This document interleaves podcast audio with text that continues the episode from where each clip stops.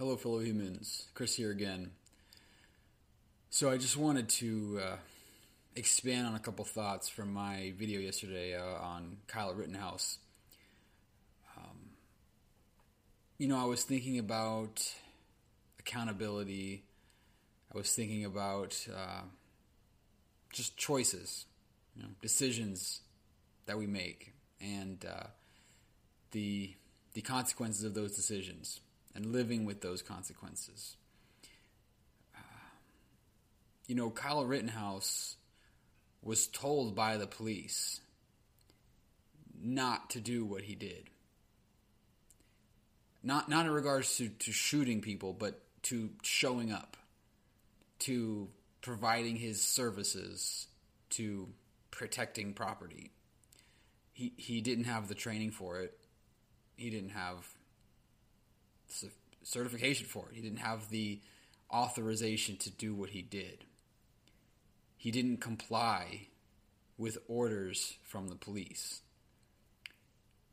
And now two people are dead, another injured, and he is, in my opinion, very likely to get off in this case. I noticed that uh, over the years in my uh, consumption of media news, um, there's this narrative of uh, a certain demographic, a certain situation. Just listen to the police. Just do what the police say. Just comply. You know, if George Floyd hadn't been trying to purchase something with counterfeit money, if George Floyd just hadn't resisted, you know, if he just hadn't uh, been selling those loose cigarettes, Philando Castile hadn't just reached for his wallet that he was just told to get.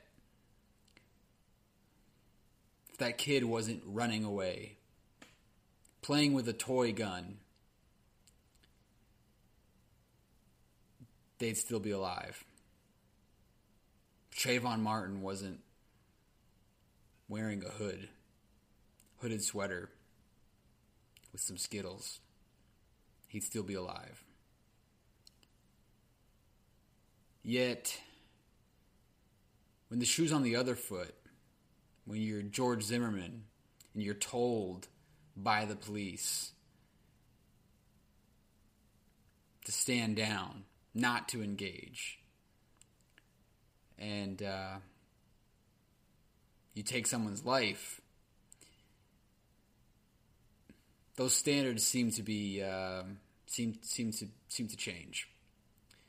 Um, in the court of public opinion, the uh, the application of that standard just comply. Just do what the police say, and you'll still be alive.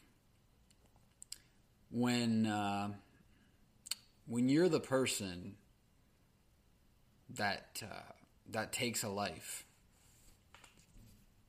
and you're the one that decided to ignore the police's instructions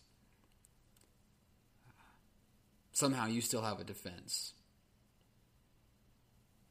And the people that you uh, engaged with aren't alive to defend themselves and tell them how they feared for their life and why they feared for their life.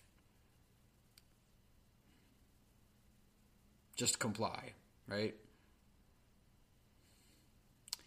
Anyway, uh, I'll catch up with you all again very soon.